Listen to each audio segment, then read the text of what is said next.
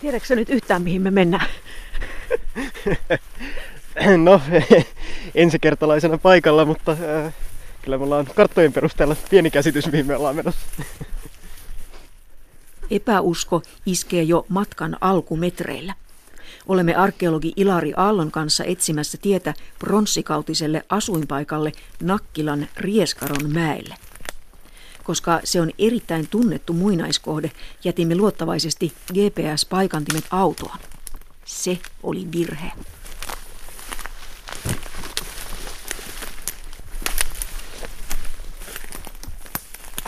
Tähän käy ihan kuntoilusta. Todella.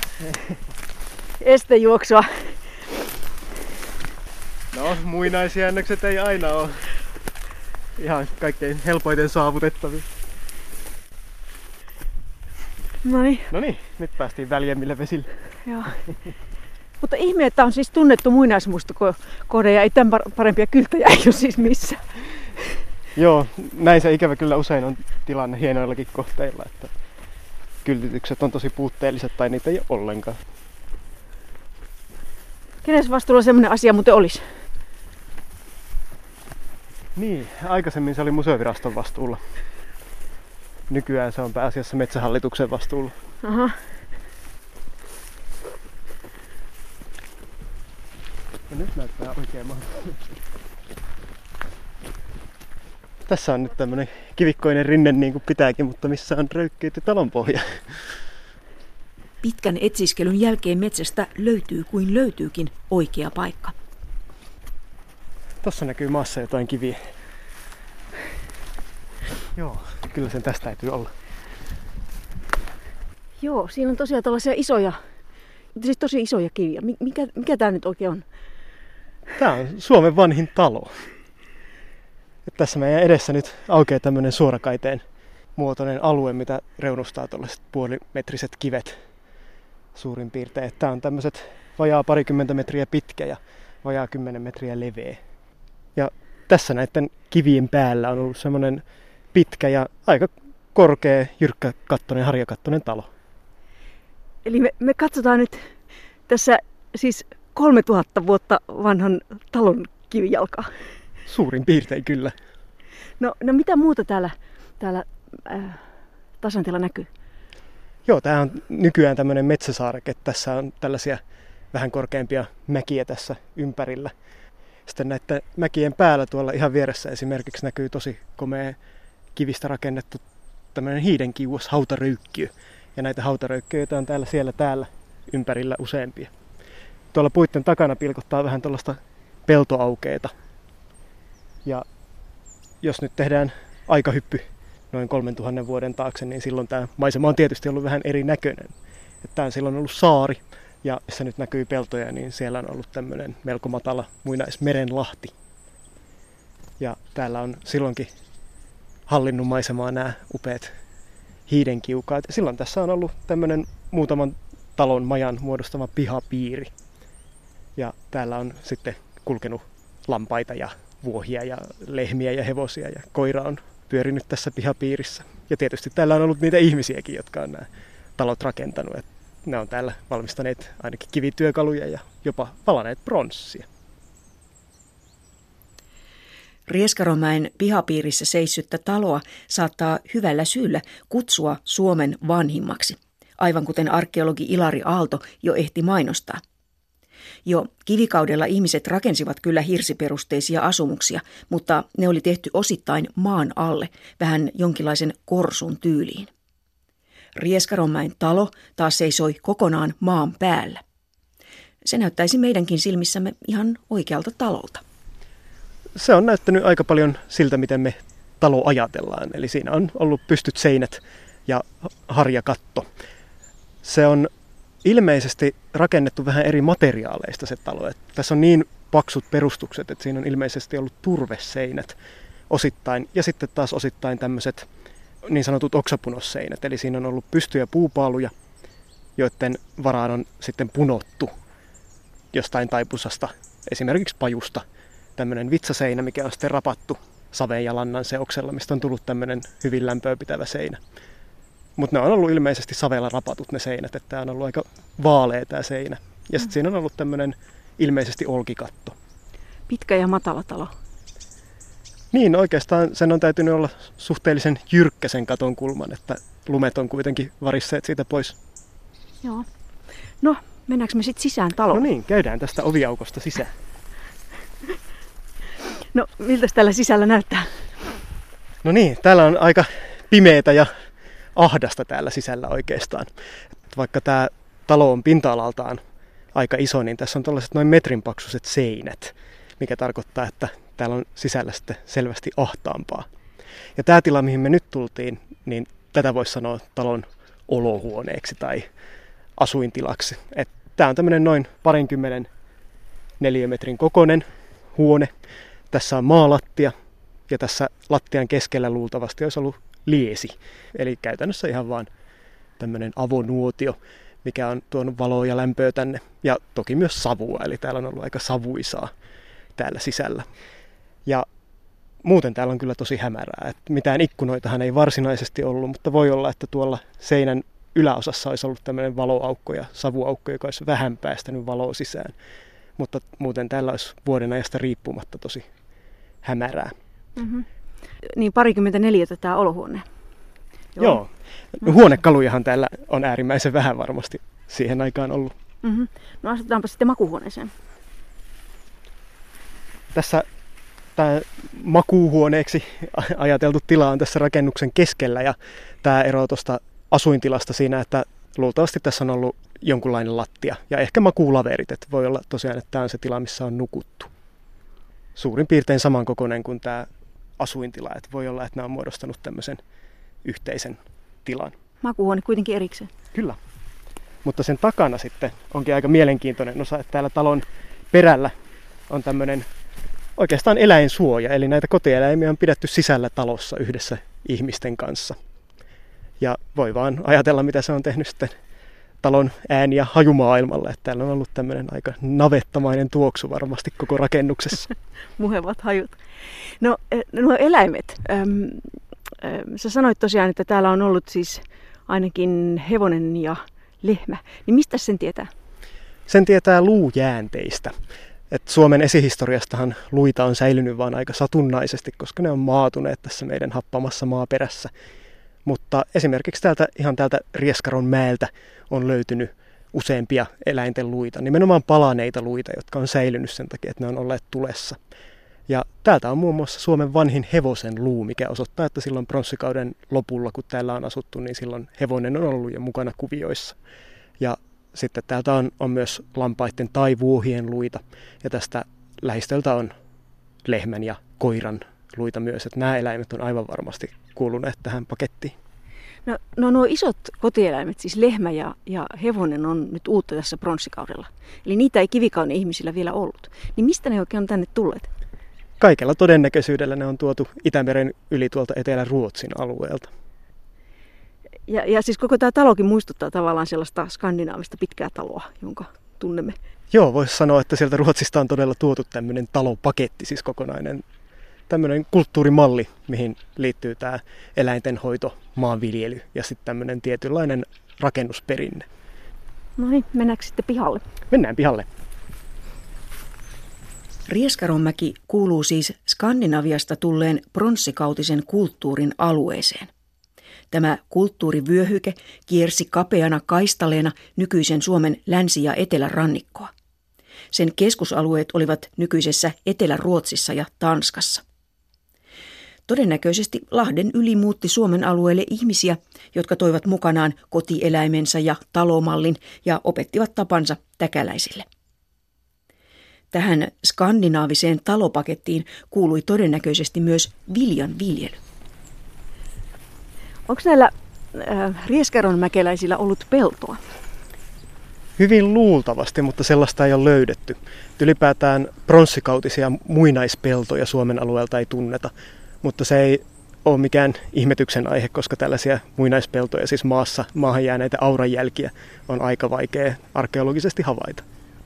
Mutta sellaisia epäsuoria vihjeitä tästä maanviljelystä kyllä on, että jos ajatellaan, että kivikaudella ennen pronssikautta nämä talot, asuinpaikat sijaitsi hyvin usein ihan rannassa, niin sitten pronssikauteen tullessa asuinpaikat siirtyi vähän ylemmäs mäkiin niin, että siihen jäi tämmöisiä laidunnukseen ja viljelyyn sopivia alueita siihen veden ja sen asuinpaikan välille. Hmm. Tämäkin talonpaikka on siis muutaman kymmenen metrin päässä tuosta pellosta, eli silloisesta Merenlahdesta. Eli tähän olisi jonkunnäköinen pelto mahtunut tähän väliin. Kyllä, vaikka sinänsä tämä ei ole mikään paras paikka viljelyyn, koska tämä on hirvittävän kivikkoinen tämä koko mäki. Mitähän viljalajit olisi voineet olla? Ohra on tiettävästi se kaikkein vanhin viljalaji. Suomesta vanhin löytynyt ohran jyvä on löytynyt Turusta. Ja se ajoittuu pronssikauden puolelle sinne kolmen ja puolen tuhannen vuoden taakse. No mainitsit nuo muinaispellot. Niin miten ne näkyy nykyisin, sellaiset niin kuin maan alle jääneet ikivanhat pellot? Niin, jos tällaiselle muinaispellolle menee, niin eihän siitä maan päälle yhtään mitään näy. Että se, mitä jää jäljelle tällaisesta muinaisesta peltoviljelystä, on ne auran jäljet. Eli käytännössä se viimeinen kerta, kun sitä peltoa on kynnetty, niin siitä on jäänyt sinne maan alle tällaiset selvät jäljet näkyviin, mutta ne pitää kaivaa sieltä esiin. Eli ne on siis niin kuin uudempien multakerrosten alla siellä? Kyllä. Mutta ne erottaa? Ne erottaa. Ne on yleensä eri värisiä kuin se ympäröivä maa-aines, pikkasen tummempia. No, no miten sitä muinaispeltoa tutkitaan?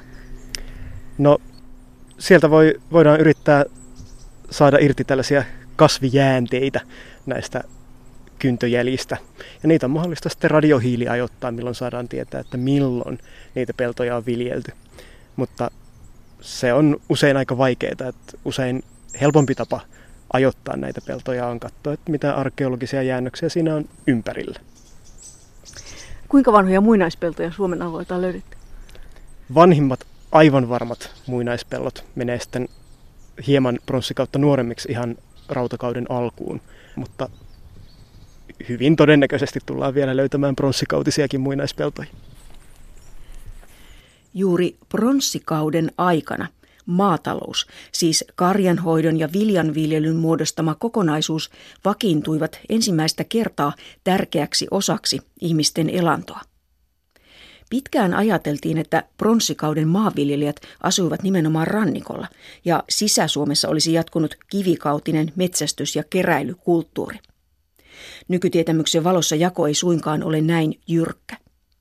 Myös sisämaasta on löytynyt merkkejä maataloudesta ja toisaalta rannikon asukkaat jatkoivat metsästystä, kalastusta ja erityisesti hylkeen pyyntiä viljan viljelyn ja karjanhoidon ohessa. Koko pronssikausi, reilun tuhannen vuoden mittainen ajanjakso 3700 2500 vuotta sitten on saanut nimensä uudesta metallista, pronssista. Se oli hieno ja hohtava raaka-aine, jota oli lisäksi helpompi työstää kuin kiveä. Rieskaronmäkeen pronssin valamisen taito tuli samasta suunnasta kuin muutkin kulttuurivaikutukset, eli nykyisen Etelä-Ruotsin ja Tanskan alueelta. On kivikko. On kivikko. Nyt noustiin tähän talo, talon jäännöstä vastapäätä olevalle kumpareille ja tässä heti vastaan tuli tämmöisistä aika isoista kivistä rakennettu röykkiö. Ja tämä onkin kiinnostava paikka. Tässä on paitsi hautaröykkiö, niin sen alla on ilmeisesti pajan jäännökset. Tässä on ollut tämmöinen pieni, myös oksapunosseinäinen rakennus. Ja sen sisältä on löytynyt merkkejä tällaisesta pronssin valamisesta. Savisten valimuottien kappaleita ja sitten tämmöinen upokkaan kappale, missä se on sulatettu se metalli.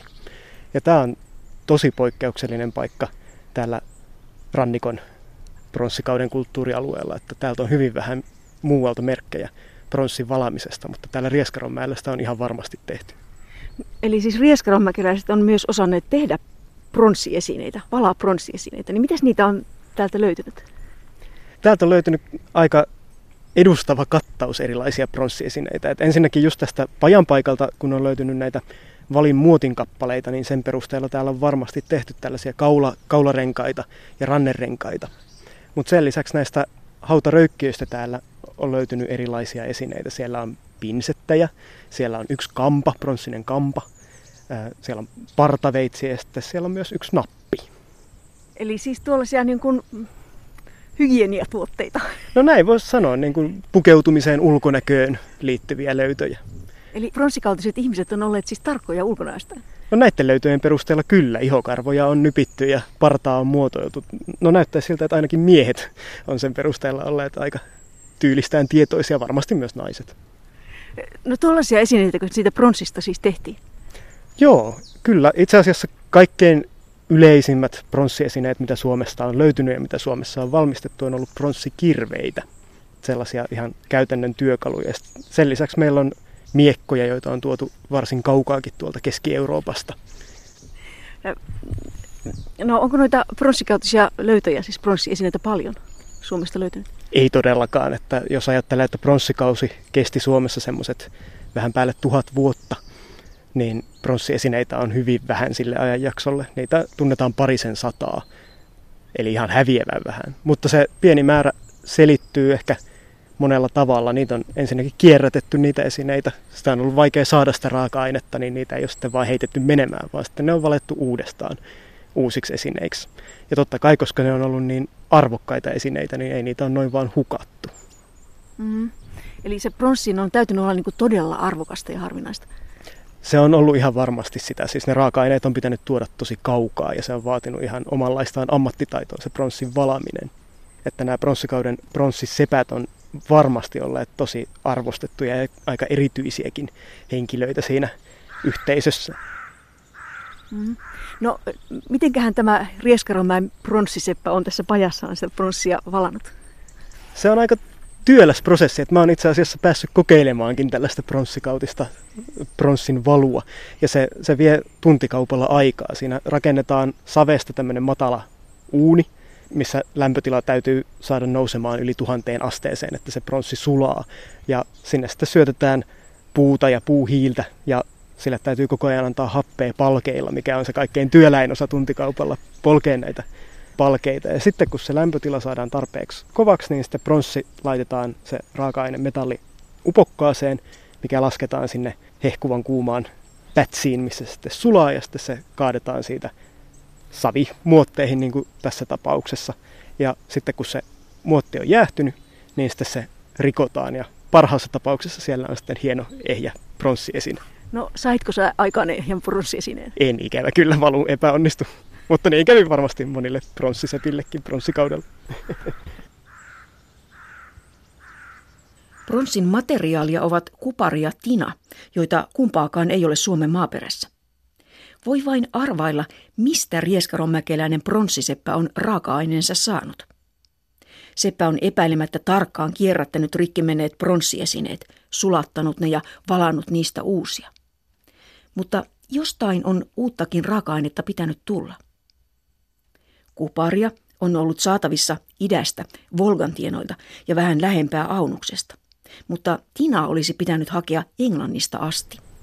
Se tarkoittaa sitä, että on täytynyt olla jonkinlaisia kauppaverkostoja, että sitä raaka-ainetta on niin roudattu ympäri ympäri Itämertä. Kyllä, ymmärtäähän sen, että täältä Rieskaronmäeltä tuskin kukaan on lähtenyt Englantiin tinaa hakemaan ja sitten käynyt Volgan mutkassa hakemassa kuparia.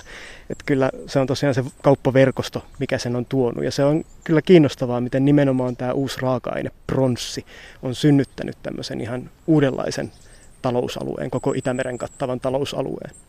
Että jos ajattelee, mitä oli aikaisemmin, niin kivikaudellakin Suomen alueella on tuotu esimerkiksi meripihkaa Baltiasta – mutta nämä, tämä pronssikauppa-alue on ollut huomattavasti laajempi. Millähän niitä on kuljeteltu, niitä, niitä kuparia, niitä tinaa ja niitä esineitä? Se on todella ollut aika työlästä, siis siihen aikaan ei tunnettu purjetta. Eli nämä laivat on oikeimmin ollut sellaisia aika lailla nykyistä kirkkovenettä muistuttavia, sellaisia pitkiä useamman aeroparin veneitä, mitkä on ollut limisaumaisia silloin niin kuin nykyisetkin puuveneet, mutta niissä on ollut tällaiset aika leveät laudat, että niissä on saattanut olla ihan kaksi, kolme lautaa vaan päällekkäin. Ja niillä on sitten lähdetty tonne merelle, kuljettu rannikkoja pitkin tietysti, koska niillä ei ole pystynyt ylittämään avomerta. Onko niitä veneitä jostain löytynyt? Niitä on, on jonkun verran. Niitä on kuvattu kalliopiirroksiin Tanskan etelä-Ruotsin alueella ja Ruotsista on joitakin tällaisia venelöytöjä roomalaisen, esiroomalaisen rautakauden ajalta, mutta silloin käytettiin vielä hyvin samanlaisia veneitä kuin pronssikaudella. Suomesta niitä ei vielä ole löytynyt. Toivossa eletään. Toivottavasti. No sä sanoit, että ne pronssiesineet oli hyvin harvinaisia. Niin mitä ne, ne rieskaronmäkeläisten arkielämässä käyttämät käyttöesineet sitten olivat, tai mistä ne oli tehty?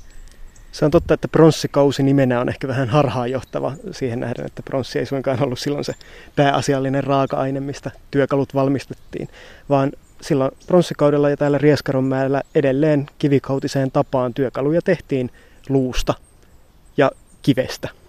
Et silloin käytettiin esimerkiksi tällaisia kvartsista tehtyjä nuolenkärkiä ja ihan hyvin myös luisia nuolen- ja keihäänkärkiä esimerkiksi. Entäs astiat?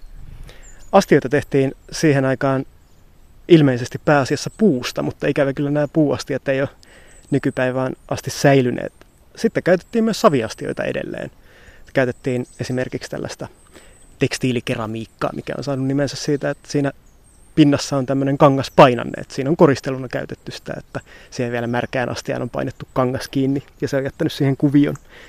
Ja sitten täältä Rieskaronmäeltä nimenomaan on yksi hauska löyty tämmöinen oikein tyylikäs laakea saviastia, mikä on selvästi hienosti viimeistelty, minkä mallina on tällaiset samanlaiset pronssista valetut astiat, mitä ei tunneta Suomen alueelta, mutta tuolta Skandinaviasta kylläkin. Että näin eri materiaaleilla on voitu jäljitellä sitä haluttua pronssikulttuuria. Sä, sä mainitsit kankaan. Kyllä. Mitenköhän rieskaronmäkeläiset on pukeutuneet? Niin, siitä meillä ei ole ihan suoraa viitettä, koska sitä kangastakaan ei ole Suomessa yhtään säilynyt pronssikaudelta. Mutta niin kuin ne saviastiat osoittaa, niin kyllä sitä on osattu silloin viimeistään jo tehdä. Ja jonkunlaisen vihjeen antaa tällaiset tammiarkkulöydöt Tanskasta, missä on ollut niin otolliset säilymisolosuhteet, että näiden pronssikautisten vainajien vaatteet on säilynyt. Ja näissä, näissä vaatteissa on ollut esimerkiksi samanlaisia pronssinappeja kuin mitä Suomesta on löytynyt. Eli jossain määrin täälläkin on ollut samanlainen vaatetus kuin Tanskassa. Ja oleellinen erohan tässä vaatetuksessa, jos verrataan kivikauteen, on se, että kivikaudella vaatteet tehtiin nahasta ja pronssikaudella sitten pääasiassa jo kankaasta, siis villakankaasta. Mutta näissä varhaisissa tanskalaisissakin vaatteissa niin selvästi on vielä kaikuja sieltä kivikaudelta, että ne leik- vaatteiden leikkaukset vielä jäljittelee nahkavaatteita. Kaava on sama. Kyllä. Mutta siis täältäkin on löytynyt niitä samanlaisia nappeja, että voisi olettaa, että rieskaromäkeläisetkin on pukeutunut semmoisiin niin villavaatteisiin. Kyllä se todennäköiseltä tuntuu, että ainakin jossain määrin on jäljitelty tällaista skandinaavista muotia. Rieskaronmäki kuuluu siis rannikon skandinavisen pronssikulttuurin piiriin.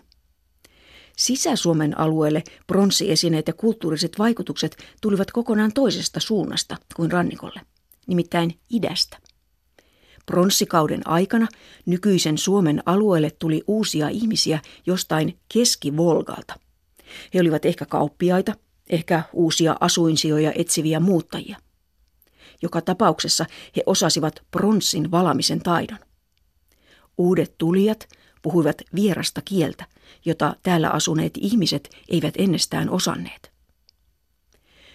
Kielen ja historian tutkija tohtori Mikko Heikkilä Tampereen yliopistosta tuntee pronssikauden kielellisen mullistuksen. Nykyään enemmän ja enemmän kannatusta on, on saanut sellainen käsitys, että uralilaiset kielet levisivät Itämeren alueelle, mukaan lukien nykyisen Suomen alueelle, pronssikauden kuluessa. Mistä ne tulivat? Näin Suomesta katsottuna kaakosta. Eli kaikkien uralilaisten kielten, kuten esimerkiksi suomen, yhteistä kantamuotoa eli kantauralia lienee puhuttu Keskivolgan alueella Volgaan laskevien sivujokien Kaman ja Akan välisellä alueella noin 2000 vuotta ennen ajanlaskun alkua, eli siinä pronssikauden alkaessa. No miten se kieli sitten Suomen alueelle tuli? Mitä siinä oikein tapahtui? Tuliko sieltä ihmisiä? No kieli voi siirtyä pääasiassa kahdella tavalla. Joko siten, että tuota, niin, niin, alueelta X muuttaa väestöä alueelle Y, eli sen kielen puhujat tuovat uuden kielen mukanaan uudelle alueelle, ja on erittäin todennäköistä, että ainakin jossain määrin uutta väestöä on siirtynyt sieltä Keskivolkan alueelta tänne Itämeren alueelle ja tuonut sen uralilaisen, varhaisen uralilaisen kielen mukanaan. Mutta sitten toisaalta kielen leviäminen voi tapahtua, ja usein tapahtuukin, tuon migraation eli väestön siirtymän lisäksi kielen vaihdon kautta. Ja kielen vaihto puolestaan tarkoittaa sitä, että jokin, ehkä pienehkökin määrä uudisasukkaita tuo uudelle alueelle oman kielensä, ja sitten sillä kyseisellä alueella aiemmin asunut väestö sukupolvien kuluessa vaihtaa kielensä siihen uudisasukkaiden kieleen. Eli kielen puhuma-alueen leviäminen voi tapahtua myös tällaisen kielen vaihdon kautta, ja sellaisia on todistettavasti tapahtunut paljonkin maailman historian aikana. No miksi ne Suomessa asuneet ihmiset sitten vaihtoivat sen kielensä niistä muinaiskielistä uralilaisiin kieliin? Tulee muistaa, että nämä uralilaiset uudisasukkaat hallitsivat pronssimetallurgian. Eli he olivat teknisesti kehittyneemmällä tasolla kuin täällä silloin asuneet ihmiset. Ja tämä sitten varmaankin toi heille joksikin aikaa kilpailuedun. Siten, että nämä alkuperäisasukkaat katsoivat, että on hyödyllistä oppia noiden tulokkaiden kieltä, josta on hyötyä esimerkiksi kaupankäynnissä – Muutoinkin tyypillisesti tällaisten teknisesti edistyneempien väestöjen kielet ovat arvostettuja, ja näin ollen sitten tämän uuden kielen hallitseminen toi siis varmastikin sekä käytännön hyötyjä että myös tiettyä arvostusta yhteisössään. Ja tämä johtikin varmaan sitten sukupolvien aikana sellaiseen lopputulokseen, että nämä Itämeren alueella vanhastaan asuneet ihmiset katsoivat, että on hyödyllisempää opettaa heidän lapsilleen ensisijaisesti tätä, tätä uutta tulokkaiden kieltä aivan samalla tavalla kuin nykyään katsotaan hyödylliseksi englannin kielen hallitseminen.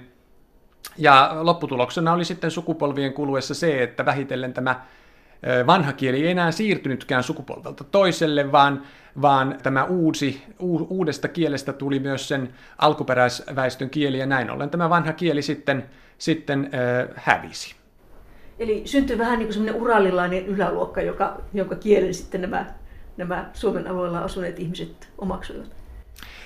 No tässä täytyy tietenkin muistaa, että nykyisen Suomen alueella ja ylipäätänsä Itämeren alueella väestötiheys on tuohon aikaan ollut varsin matala, eli tilaa täällä on ollut kyllä uusille eh, ihmisille, ja tämä kielen vaihtoprosessi on, on varmasti kestänyt siis satoja vuosia, monia, monia sukupolvia, mutta noin lyhyesti, tiivistetysti sanottuna näin, näin siis lienee käynyt, eli tämä uusi kieli on katsottu jollakin tavalla hyödyllisemmäksi kuin se vanha, ja se vanha on sitten vähitellen sieltä tuota, niin, hävinnyt. Mm-hmm. No, no mitä sanoja tuosta tulijoiden kielestä on jäänyt tähän nyky-Suomeen? Paljonkin, sillä suomen kielen keskeinen perussanasto palautuu kantauraliin. Ja jos menemme konkretian tasolle, niin siitä kielimuodosta, jonka puhujat siis ensimmäistä kertaa toivat uralaisen kielen tänne Itämeren alueelle, siitä on jäänyt nyky-Suomeen muun muassa sukulaisuussanoja, kuten eh, äitiä merkitsevä emää, josta on johdettu esimerkiksi sanat emo ja emäntä, eh, esimerkiksi appi, isä, eh, tuota sitten ruumiin osia, kuten pää, suu, sydän, maksa ja niin edelleen. Silmä myös esimerkiksi. Sitten ihan tällaisia perusverbejä, kuten olla, elää, seisoa, mennä, kulkea, kuolla ja niin edelleen. Siis todella paljon kaikenlaista. Useita satoja sanoja, vähintään noin 200 sanavartaloa palautuu kantauraliin. Pronssikaudella Suomen alueelle vakiintuivat siis kielimuodot, joiden perillinen nykyinen suomen kieli on. Mutta entäpä rieskaronmäkeläiset? Heidän koko kulttuurinsa, talonsa, tavaransa ja elikkonsa olivat tulleet Skandinaviasta, siis lännestä. Kuinka mahtoi olla kielenlaita, tohtori Mikko Heikkilä? Varmaan vastausta tuohon kysymykseesi ei tulla koskaan saamaan, mutta on olemassa todennäköisempiä ja epätodennäköisempiä vaihtoehtoja. Mahdollista on, että rieskaronmäkeläiset puhuivat pääkielenään uralilaista kieltä, joka siis oli sieltä keskivolkalta siihen mennessä jo levinnyt Itämeren alueelle.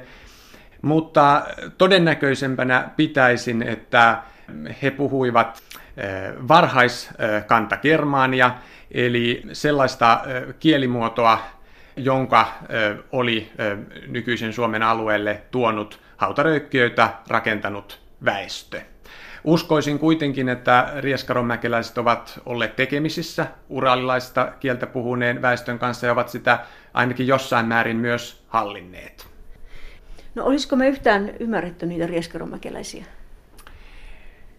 Lyhyt vastaus olisi tähän, että ei, mutta ehkä jonkinlaisena reunahuomautuksena voisi lisätä sen, että eh, jotkin yksittäiset sanat tuossa kielessä olisivat voineet olla nykysuomalaisen ymmärrettävissä.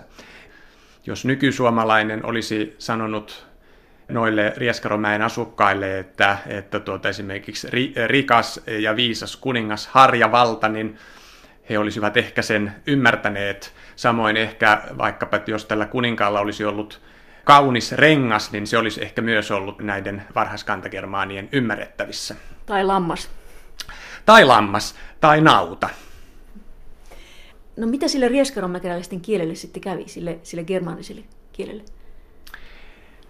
He vaihtoivat mitä ilmeisimmin kielensä sukupolvien kuluessa uralilaiseksi kieleksi. Ja näin ollen sitten se kielimuoto, germanin kielimuoto, joksikin aikaa hävisi nykyisen Suomen alueelta. Ja nyt nämä suomen ruotsalaiset ja se heidän puhumansa kieli, siis ruotsin kieli, se on siis paljon myöhempi tulokas.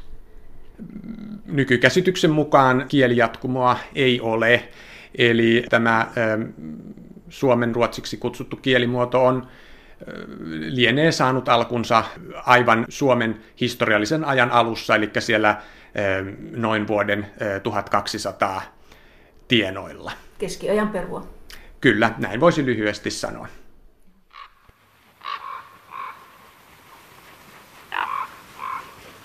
Palatkaamme vielä Rieskaron mäelle kolmen tuhannen vuoden taa. Tämän tarinan aikana on jo ohimennen mainittu Rieskaromäen maisemassa näkyvät suuret, hiidenkiukaiksi kutsutut hautakummut.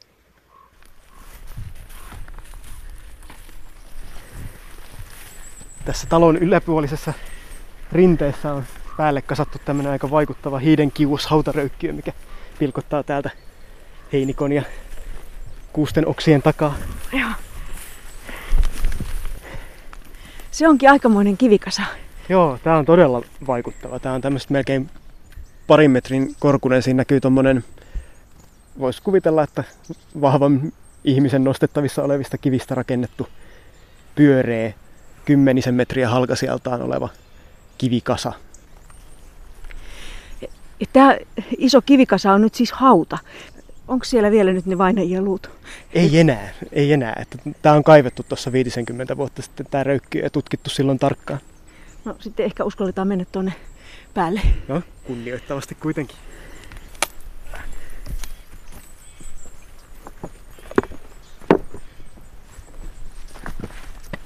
Nämä on irtonaisia nämä, nämä kivet. Joo, ja sammalla on liukasta. Joo, siis Tämä on tämmöinen niin ihan todellakin pyöreä muodoltaan. Kyllä, hyvin kauniin geometrinen.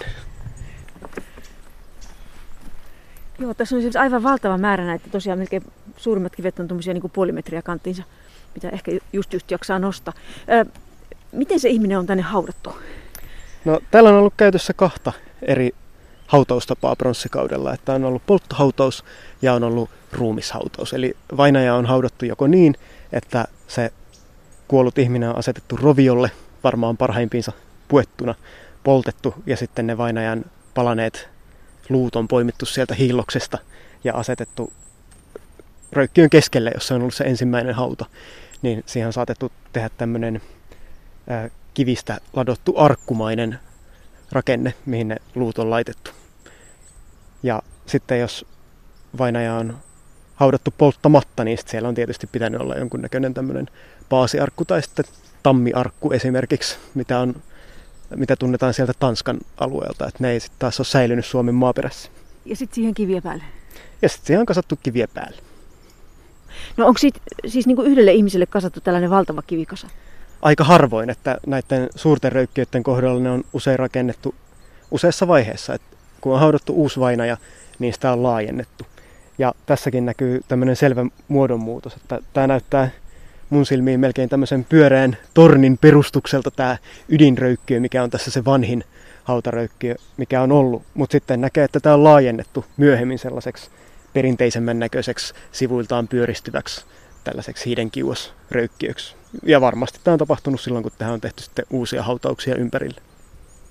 Tätä nyt ei varmaan sitten ihan kelle tahansa, kelle tahansa ole rakennettu. Ei varmasti. Tähän on ollut hirvittävä työurakka rakentaa tämmöinen hautaraunio. Näitä tunnetaan Suomesta kyllä semmoiset kymmenisen tuhatta, mutta ei tällaisia todellakaan kaikille ole rakennettu. Me ei tiedetä suoraan sanoen, että mihin suurin osa pronssikauden ihmisistä on haudattu.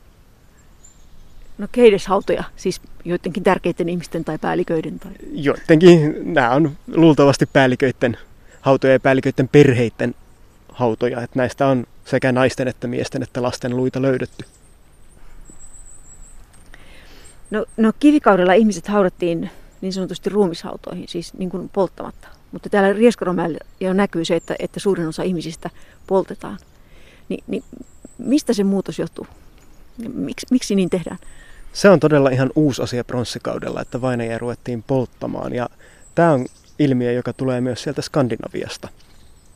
Et se vaikuttaisi siltä, että pronssikaudella ihmisten uskomus maailmassa on tapahtunut joku muutos. Että jostain syystä uskottiin, että vainaja pitää polttaa ehkä, että vainajan sielu vapautuu, pääsee lähemmäs aurinkoa tai mihin, mihin vainajan uskottiinkaan menevän tuon puoleiseen.